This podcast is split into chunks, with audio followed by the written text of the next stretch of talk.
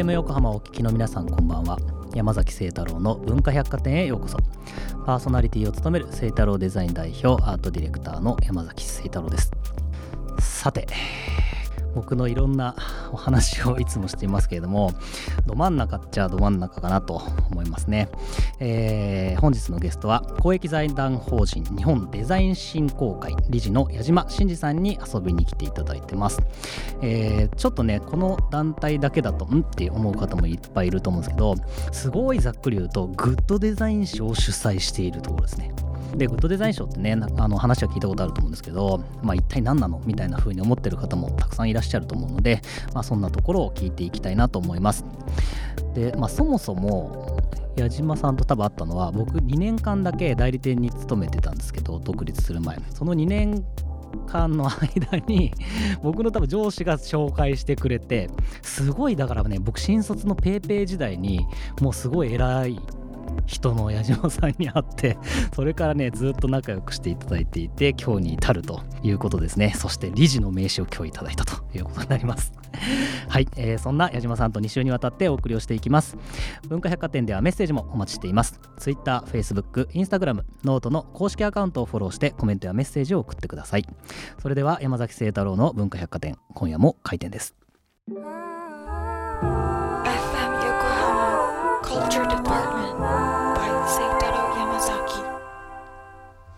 本日の文化百貨店にお越しくださったゲストをご紹介します。矢島真二さんです。よろしくお願いします。はいよろしくお願いいたします、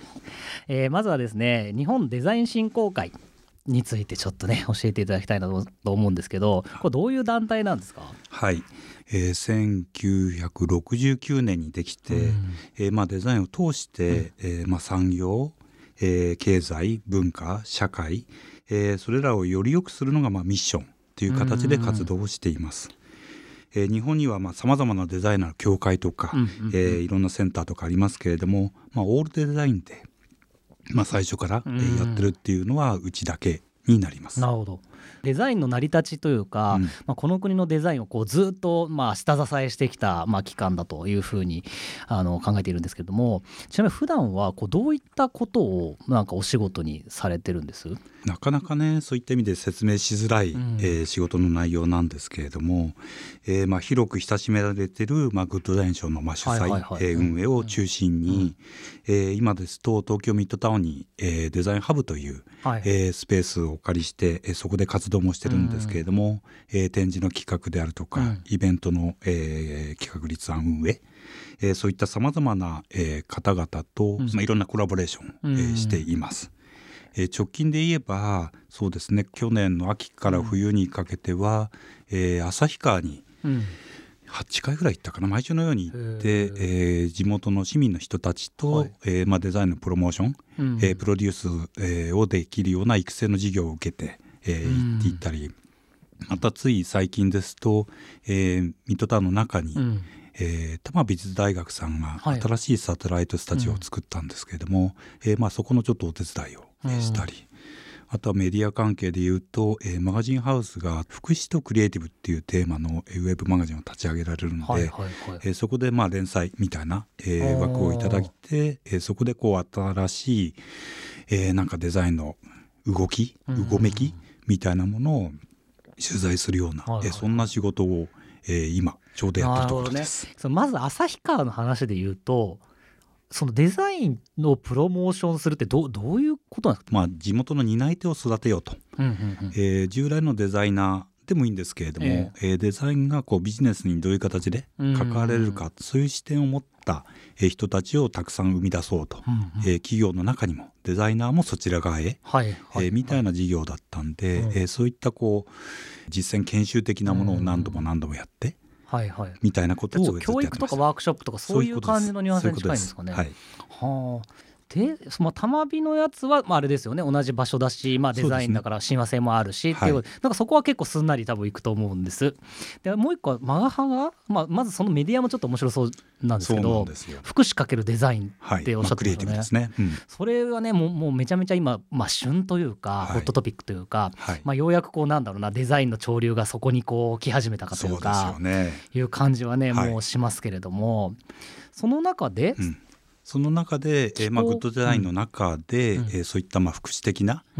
新しいアプローチをやってらっしゃるクリエイターの方々とか、えまあ、機関 NPO、はい、えー、そういったところを紹介をして、まあ、取材をさせていただいて、うん、えー、どういう思いでやってらっしゃるのかみたいなものをちゃんと原稿とお写真して、はいはい、えー、アウトプットしていこうということを今立ち上げるところです。なるほどね。そうするとそれはまあいわゆるなんだデザイン系のライターライターというか編編集みたいなそういう仕事になるんですかね。そうですね。それだけ取り上げると、うん、僕らが僕が取材行って原稿を書いてまとめてみたいなことを全部やります。なるほどね。だからいろんなことをやっているっていうのはすごい分かりましたけど、はい、結局やっぱりだから幅広くデザインにまあ関わることだったりとかデザインの社会的価値を上げるためにいろいろ活動されてるっていうそういうことですかね、うん、おっしゃるようにまあデザインの社会的価値を上げるっていうのは一言で言えば、うん、えそれが我々のやってることになるので、えまあ、デザインっていいよねと、えー、ある意味、えー、面白そうだし、うん、えー、もしかしたらお金になるかもしれないし、うん、えー、そういう仕事がつきたいよねという機運を盛り上げていくというのが役目になります。なるほどなるほど。これってあれですか？やっぱりそのまあ矢島さん91年にまあ入こ入社っていう言い方でいいんですか？まあいいですいいです、うん、まあデザイン振興会に入られて、はいはい、で30年いやですね。ってことですよね。ちょうどなっちゃいました。ちょうど30年ってことなんですけど、はい、なんかその時ってちなみにどどうして入られたんですか？まだなんかこうデザインまるみたいな言葉も全然出てないと思いますし、うん、ぐらいのなんかあれですよね。ね。DTP が始まる始まらない。でも社食がみたいなそういう。直前ぐらいかな、うん、ななぜにそこに？ですからもともとまあデザインとか、えー、アートは大好きで、えー、えー、そういう方向に進もうかなというふうに考えた時期も当然あるんですけども、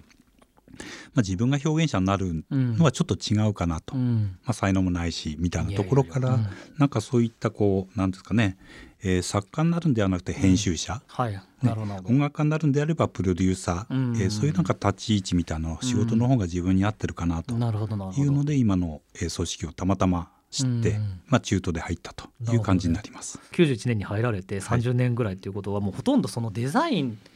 をずっといろんな角度で見て来ているわけじゃないですか、はい。はい、デザインっていう言葉がどんどんどんどん講義になっていって今だとねそのデザイン経営みたいな話だったりとか人事をデザインするみたいな話だったりとか 言葉の定義も曖昧なところもあると思うんですけどもなんかその変遷をなんか見られてきてどうですか？なんか思い出に残ってるこう、まあ、出来事だったりとかあります？ね。まあ、よく本当に、えー、広がっている、うん、もしくはよく分からなくなってる、うん、えー、みたいなお話とかご意見もいただくんですけども、えー本当にそうなのかなと、ま、なんか考えることも多いんですよ。えー、例えばねちょうど100年、えー、昨年かな、えー、バウハウスが、まあ、デザインのエポックであるバウハウスが100年前にありましたけれども、あれももう家具であるとか工芸であるとか、当然建築グラフィック、はい、えー、アートであるテクノロジーである、えーそういまあ、もしくは社会運動的なものも含めた形であれをデザインとあの頃を呼んでたわけですよ。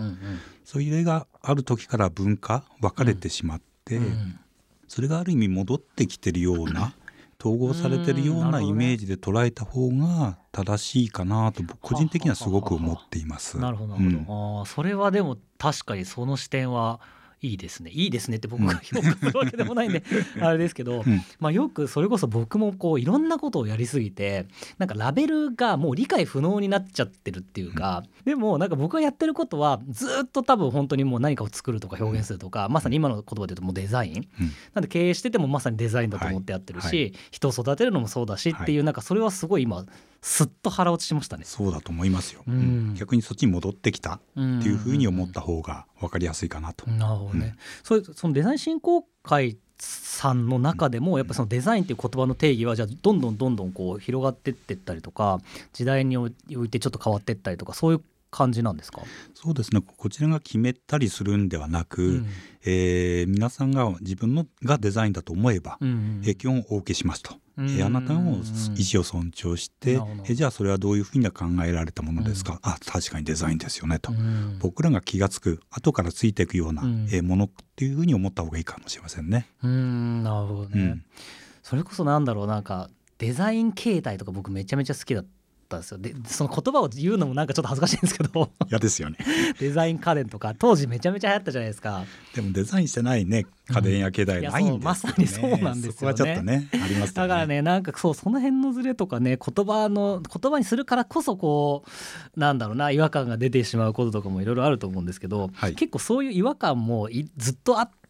たところ気もあると思うんですよ。はいはい、でそういうのってただなんかその全体の下支えをするこう存在としてどう向き合ってきたんですか、まあ、基本まあいい悪い含めて、うん、えデザインという言葉が、うん、えー、数多く流出することはいいことだと思ってるわけですよ。なるほど、うん、えデザインまるってついて、そこから認識してもらって、はいえデザインって何かなって考えてもらえばいいわけですから、基本否定はしないで、えー、じゃあ本当にそれでいいのかみたいなところを考える、うん。うん、えー、方がなんかいいのかなというふうに思ってますね。なるほどね、うん、そうかそうか。まあそうですよね、うん、まあいろんなところで触れる機会があった方が、はい、まあ当然いいわけですもんね。それを取っかかりにして何か興味持ってもらえればいいわけですから。はいはいはいなるほどなるほど。矢島さんビジネスデザインであるとか、はい、あとはまあソーシャルデザインとかね。あの最近いろんなこう言葉が出てますけれども、まあ、そんな中、まあ、連載であるとかあとは気候であるとかいろんなところでまあ情報発信をされているわけなんですが、まあ、この数年でまあデザインの関わり方ってまたなんかちょっと変化があるのかなと思うんですけどなんか今デザインに求められていること今社会にとってデザインができることって何だと思いますか？えーとまあ、デザインがデザインだけでこう終わらせるんではなくて、うん、えー、まあ、つながること、うんうん、えー、まあ、ブリッジ役になるようなことがやっぱりここ数年必要かなと思ってます。うん、えー、まあ、社会といろんな面でこう接点を持つこと、うん、えー、例えばビジネスかけるデザイン、ね、社会、えー、課題かけるデザイン、えー、まあ市民運動かけるデザイン。もしくはアートかけるデザイン、うん、えー、そういう形でこうつながることによって新しいデザインも広がっていくんでしょうし、うん、えー、おのおのもなんかよりなんかね、えー、魅力的なものに、え確実になっていくと思ってますので、うんうん、えー、そういう活動が結構多いですね。うん、なるほどね。まさにでもそういうのの最先端になる事例みたいなものが多分いっぱい集まってきてますもんね今ね。そうですね、はい。なるほど例えば、えー、昨年内閣府にが、えーまあ、成長戦略実行計画っていうのがあるんですけども、うん、そこに初めてデザインの4文字が入ったんですよ。まあ、そういう時代ですし、うんうん、まあ、皆さんご存知のように大阪万博2025年は、命輝く未来社会のデザインがテーマなんですよ。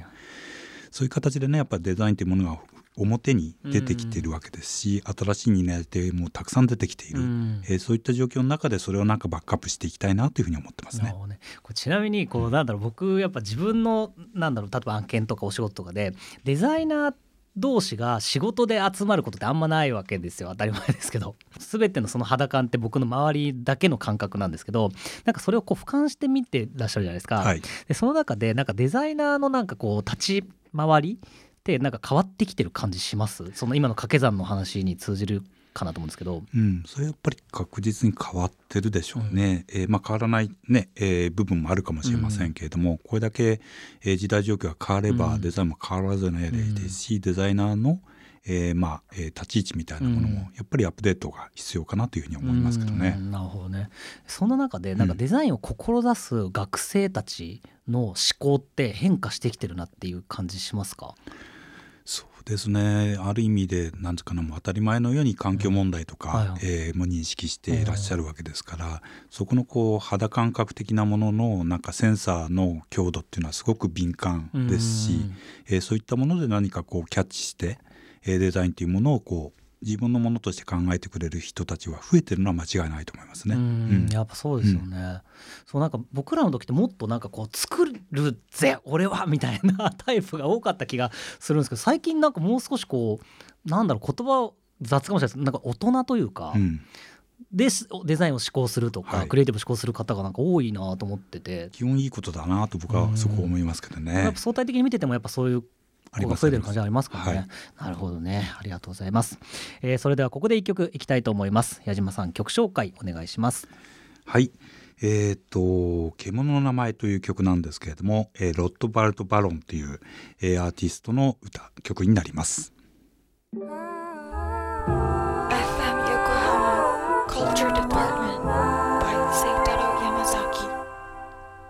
文化百貨店今晩お越しいただいている矢島真司さんが選んだロット・バルト・バロン獣の名前を聞いていただきました。この曲セレクト理由は何かありますか？ろいろ迷ったんですけども、うん、去年1年間で多分一番聴いた曲だなと思ったんですよ。もともと友人のプロデューサーが、うん、あのから教えてもらったんですけれども、えー、いやセンスいいなと、うん、でちょうど去年の5月にライブがある予定で、うん、えー、チケット持ってたんですけれども、まあコロナでね延期になっちゃって、ね、でなんとか12月に奇跡的にライブがやって、えー、まあ鳥肌もんだったんですね。でまた僕の大好きな映像作家の菱川誠一さんがドキュメンタリーをちょっと撮ってて、多分近々公開されるのかな。あ、えー、そういった意味でもあるんで、うん、なんかまあこの曲を皆さんに知ってもらいたいなというふうに思いました。なるほどね。いやいい曲ですよね、はい、えー、まだまだ矢島さんとお送りをしていきます。えー、お待たせしましたという話なのか分かんないですけど、えー、矢島さんが理事を務めていらっしゃいます。日本デザイン振興会。この、ね、メインメイン事業って言っていいんですかね。そうですね、えーまあ、グッドデザイン賞。これ最近応募受付がまあ始まったということなんですがあの、ね、僕もまあデザイン業やっていますとですねいろいろ言われるわけですね。グッドデザイン賞って何？っていうことを多分なめちゃめちゃ聞かれると思うんですけどちょっと簡単に教えていただいてもいいですか？はい。えー、まあ日本をそしてまあアジアを、えー、代表するまあデザインを評価する、えー、まあ仕組みなんですね。うん、でただ評価するんじゃなくてプロモーションすると。一つの運動体であるというところが一番、えー、肝になる部分かなというふうに思います。で、えー、かれこれ1957年スタートですから、うん、えー、それこそ今年で65年、えー、毎年、えー、これを繰り返しているという形になります。えーと、例年ですと国内外から約、えー、4700、800件エントリーをいただいて、うん、えー、それをこう、えー、グッドって何なのかっていうものを、うん、まあ、国内外90名ぐらいの委員の方、えー、専門家の方々に、えー、ディスカッションしていただいて、うん、えー、この時代のグッドを、まあ、そこから見出していく、うん、えー、そしてまあ皆さんにアワードっていう形で、えー、表彰するとともに、えー、社会にアウトプットする。えー、そんな活動だというふうに、まあ、これまだ抽象的ですかね、うん、えー、一言で言うとそんなものになります。なのであれですよねその時代によってグッドデザイン賞を与えられている指標が徐々にまあ変わってきてたりするわけですよね。でね多分みんなが思ってるのはなんかめいろんなとこ取ってるなっていう感覚なんじゃないかと思うんですけれども。そうですね、はい、これなんかこの量を出す理由って何かあるんですか、えー、一つの運動体とした時にある量は必要だっていうとこですね。うん。うん、えー、ね一つの何かプロダクトで1個だけだったら何のあれにもならないと。